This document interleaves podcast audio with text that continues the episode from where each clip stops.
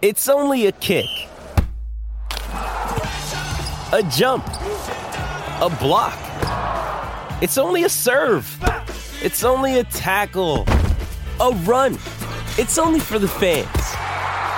After all, it's only pressure. You got this. Adidas.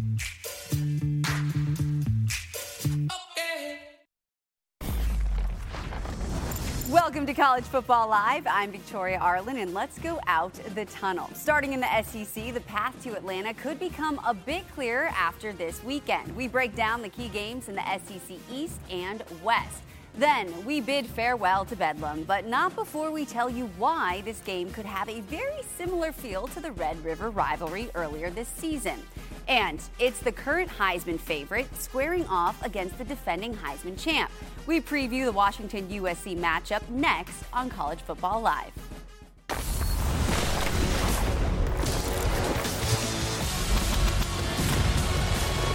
College Football Live is presented by Dr. Pepper.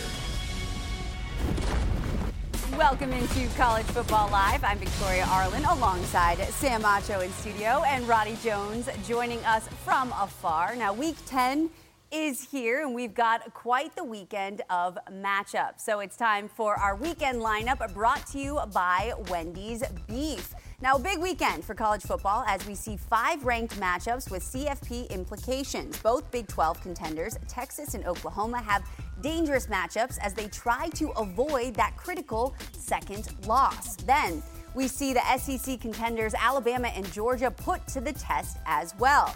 And the Tigers are still alive in their hopes to win the SEC East. And obviously, we know that Georgia is great and they're the reigning national champions and all that jazz.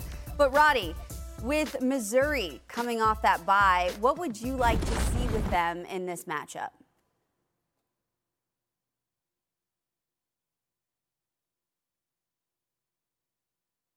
Oh, we seem to have lost Roddy. All right, we've lost Roddy. Well, Sam, what would you like to see in this matchup? There's a couple things I want to see in this matchup. Yeah. And I think the first thing is I want to see what Georgia's defense looks like.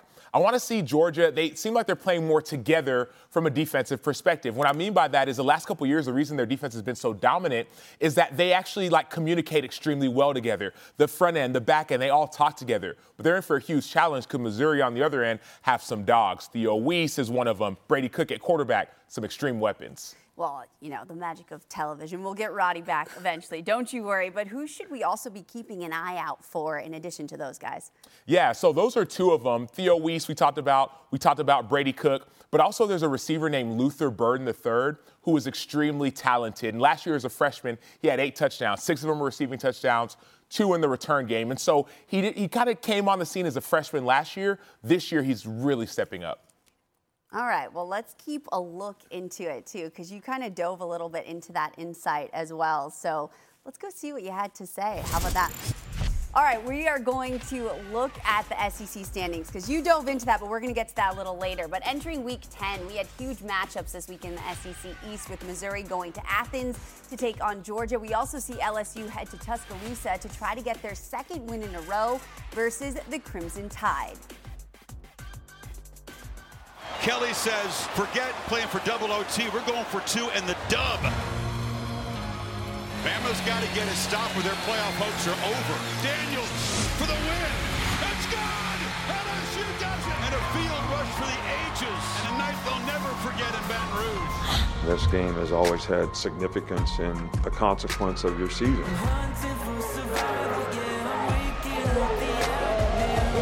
Get your mind right. Focus on this moment catch, still got it, toward the end zone. And they swarm it. This rivalry, one of the most bitterly contested in all of college football. All right, let's take a look at what's at stake for LSU and Alabama this weekend. Alabama lost last season's matchup, but besides that, they have dominated the series, winning 10 of the last 12 meetings. Now, LSU, on the other hand, is looking to be the third team since Nick Saban arrived in Tuscaloosa to beat Alabama in back to back games. Now, Bama can clinch the SEC West with a win and Ole Miss losing to Texas A&M. Now, with all that being said, let's dive in a little deeper. Sam, with this matchup and LSU having one of the best offenses in the country, who is a key player in this matchup for LSU? Well, it starts with Jayden Daniels, and I got to correct you, Victoria. You said one of the best offenses. No, LSU has the number one offense when it comes well, to yards. Of number this ain't universal. This is LSU's universe, and everyone else is living in it. The Jayden Daniels and Malik Neighbors, one of the best duos in all of college football, and they have the stats to prove it. Number one, but number two, and I think even bigger story is this there's been a lot of Heisman conversation of maybe it's Penix and he hasn't looked great. There's some games with no touchdowns. Caleb Williams has some losses.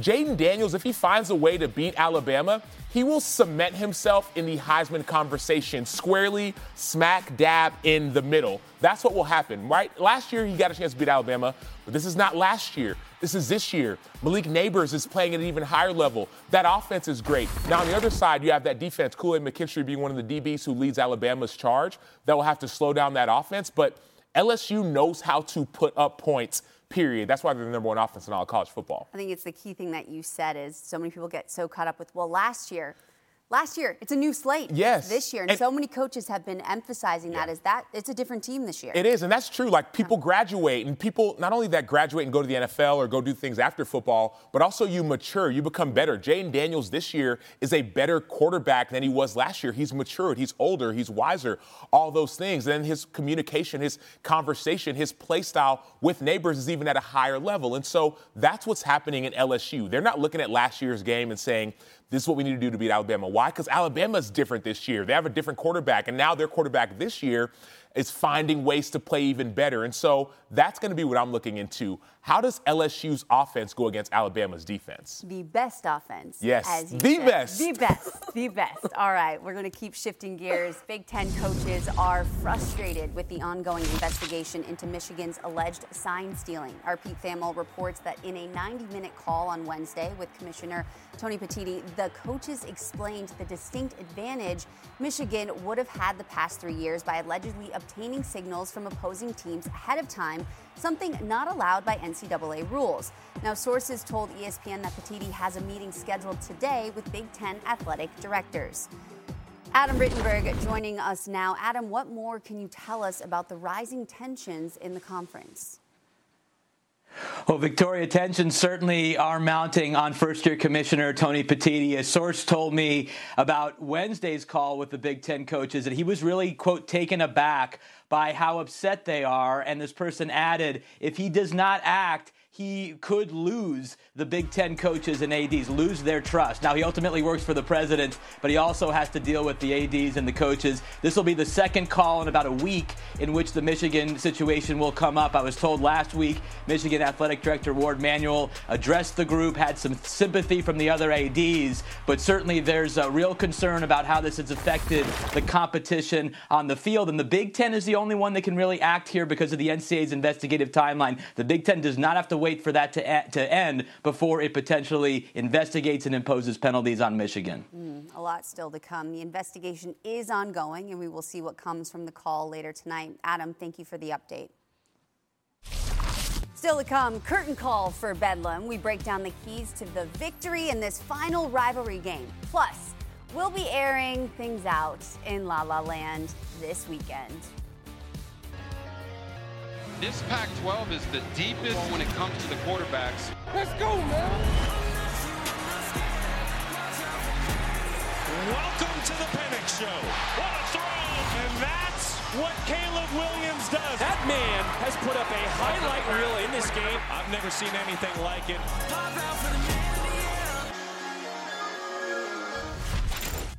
College Football Live is presented by Dr. Pepper, the one fans deserve.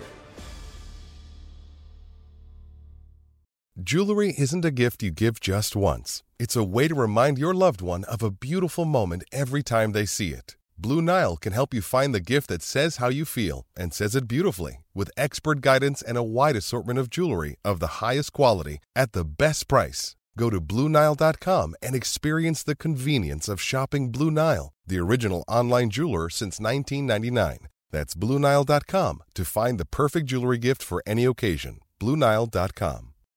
When you need mealtime inspiration, it's worth shopping Kroger, where you'll find over 30,000 mouthwatering choices that excite your inner foodie. And no matter what tasty choice you make, you'll enjoy our everyday low prices, plus extra ways to save, like digital coupons worth over $600 each week. You can also save up to $1 off per gallon at the pump with fuel points. More savings and more inspiring flavors make shopping Kroger worth it every time. Kroger, fresh for everyone. Fuel restrictions apply.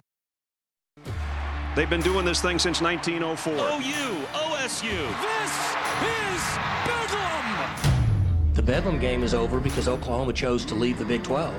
Oklahoma and Oklahoma State have played for over 100 years. He's getting taken to the Hawksbury. Touchdown. Somebody's going to win, somebody's going to lose. This could be the last Bedlam. The last bedlam. Let's go by the numbers for this historic rivalry. Oklahoma and Oklahoma State have met every year since 1910. Their 114 consecutive games is the second longest uninterrupted series in FBS history, trailing only Minnesota and Wisconsin. Mike Gundy has played Oklahoma 33 times as a player, assistant, and head coach, and his win loss isn't great, only six victories. Now, this is the only the sixth time Oklahoma has entered the game after a loss since 1999, Bob Stoops' first season. Now, Sam, you played in the Big 12. Looking back, what was your favorite Bedlam moment? Well, it actually was the moment before that. So it was the three-way tie. Texas had played Oklahoma, and we had beat Oklahoma. I was playing at Texas. But then at the, later on in the season, so this is the, the Crabtree catch, right? Texas Yeah. Tech beat us, right, and boom. So then all of a sudden, later on in the season, I'm like, okay, I need Oklahoma to lose to Texas Tech. That way, that loss doesn't affect us as much. And then that was Bedlam. But all of a sudden, there was madness happening. There was tipped passes caught by guys like Jermaine Gresham, who you see on your screen, making huge plays. Oklahoma went on to win this game. They went on to go, I believe, if I'm not mistaken, Big 12 championship and a national championship. And so that game meant everything for a lot of people in the Big 12, but a lot to me that year. A lot to us that we get to share that moment with you. And look who it is. Look who's back. Look, it's live television. Tech issues happen, but Roddy has joined the party. So, Roddy, let's get to this game, all right? Oklahoma State hasn't won since 2021. What's going to be the key for them this week?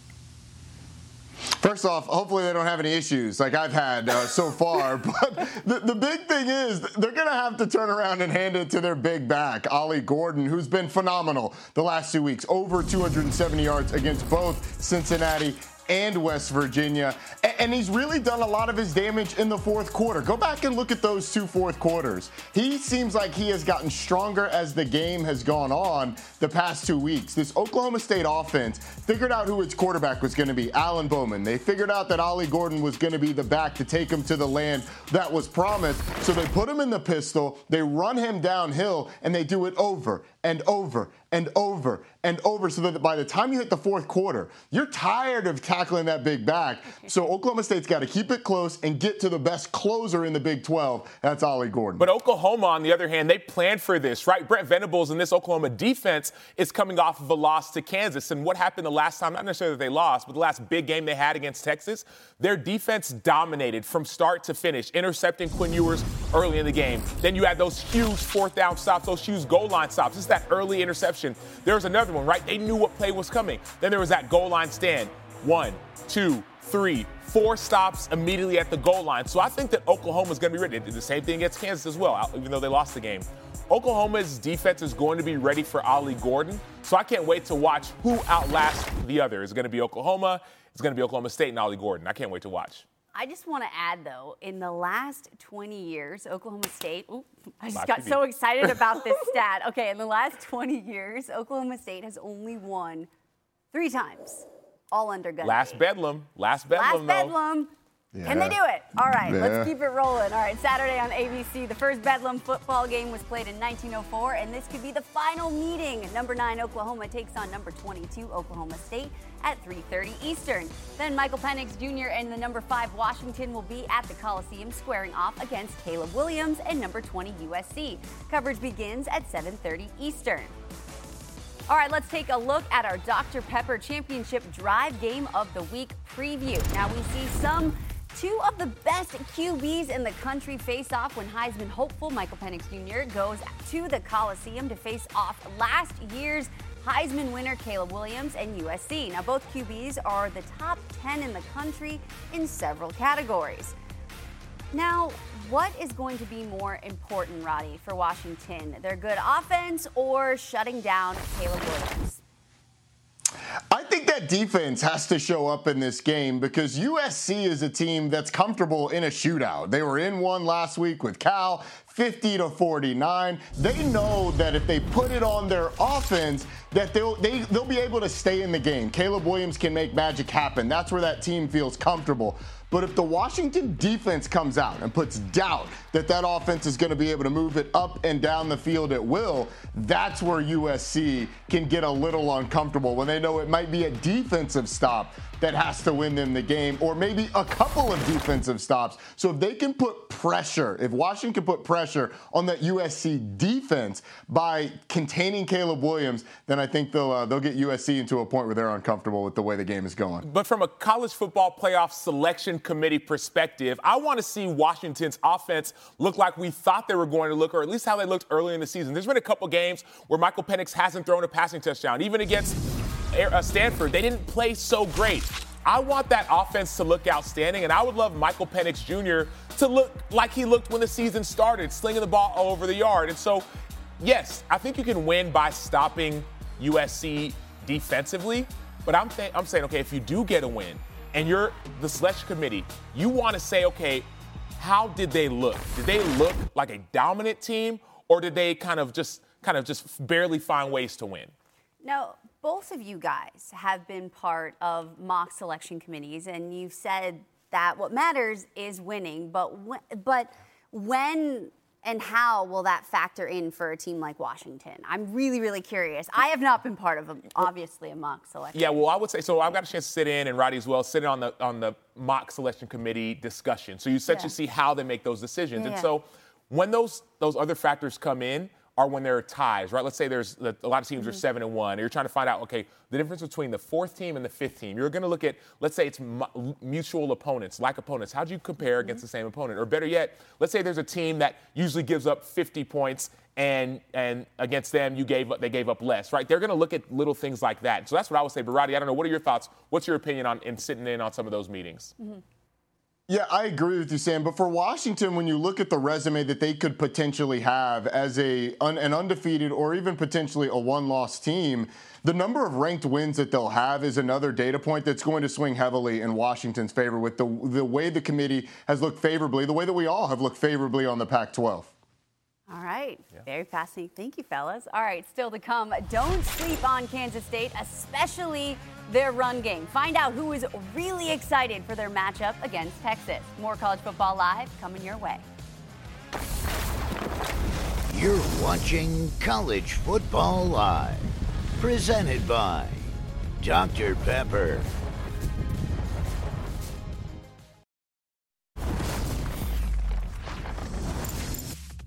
College Football Live is presented by Dr. Pepper, the one fans deserve. Huge showdown in the MEAC this weekend as Howard heads to South Carolina State with huge implications on who heads to the Cricket Celebration Bowl at the end of the season. For more, here's Tiffany Green.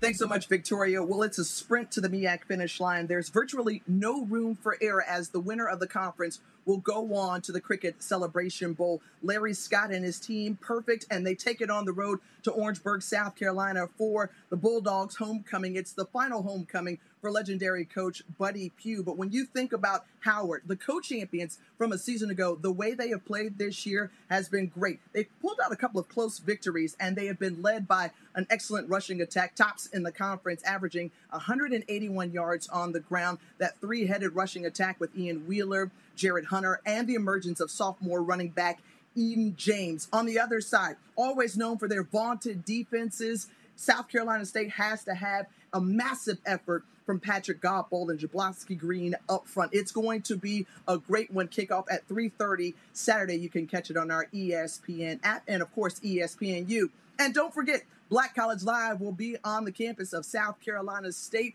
Friday. Make sure you check out Jay Walker, Tiffany Green, and Black College Live. All right, let's take a look at the one final team vote brought to you by Dr. Pepper. You, the fans, voted and believe that Florida State will be the last team in Florida State looks to make the CFP for the first time since the inaugural CFP in 2015. You, the fans, voted. All right, Texas is one of the teams we just saw taking on Kansas State. Now, Roddy, you were talking about how pumped you were earlier for this matchup. What excites you the most about this game?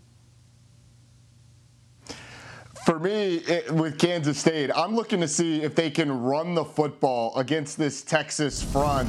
Uh, Kansas State has been tremendous. That offensive line has been fantastic, especially over the later part of the season. So this is a Kansas State team that I think is going to have to run the ball, whether it's with Will Howard, whether it's with with Avery Johnson, the true freshman quarterback who's come in and given them a major spark, or Treshaun Ward and DJ Giddens. This is a Kansas State team that has been rolling. That offensive line is one of the best in the country with Cooper Beebe, the All American left guard. So I think their ability to run the football against Texas is going to be huge. And I think on the other perspective, Texas needs a spark. Why do I say that? Well, their star quarterback, Quinn Ewers, is injured. Maalik Murphy, though he started last week, and played well. There was an interception, there was a fumble. So they need their playmakers to step up and make plays. Who are those playmakers? Xavier Worthy, not just in the receiving game, but in the punt return game. He had his first career punt return touchdown last week in a huge moment in this game, early in this game, to give his redshirt freshman quarterback an ability to stay calm, stay present. Then Adonai Mitchell, the transfer from Georgia, won a national championship last year. He had two receiving touchdowns. That was huge. And if all else fails, lean on your running game. Jonathan Brooks and CJ Baxter can be somewhat of a two headed monster to help you find success against a really, really, really good Kansas State team who hasn't given up a touchdown in over nine quarters basically at the end of the day. Just run the ball. Just keep running, as Forrest Gump says. All right, Sam, who's a team that really needs to have a good weekend? It's week 10, a lot on the line. Yeah, I mean, I'll say Washington. Washington, we've talked about them. They haven't played great over the last few weeks. They found ways to win, but it hasn't looked pretty. If having a good weekend against USC, gives you more grace in the eyes of not just the beholder, but of the college football playoff selection committee. Number one. Number two, USC is also a good football team. The Pac 12 is packed right now. So if you lose that game, now all of a sudden you have one loss, Oregon has one loss, and now all of a sudden there's a little bit less leeway. And so you have some other tough opponents too, Utah being one of them. And so I think that's why Washington needs a good win to get back into who they are. Really good offensive team and really good defense. I, I, think it's Louisville. I think Louisville is a team that needs a great weekend. They are the lowest ranked one loss team in the entire country in the CFB poll.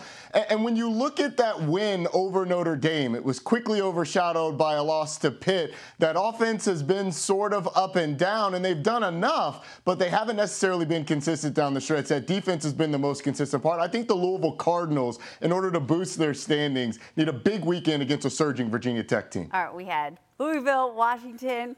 I think I'm to go Washington. I like it. I'm to go Washington. Look, at the end of the day, it's to be a fun weekend. We got the last of Bedlam. All right, for Sam, Roddy, and our entire crew, I'm Victoria. Thanks for hanging with us. We'll be back tomorrow at 4 on ESPN2. Bye, everyone. Have a great day.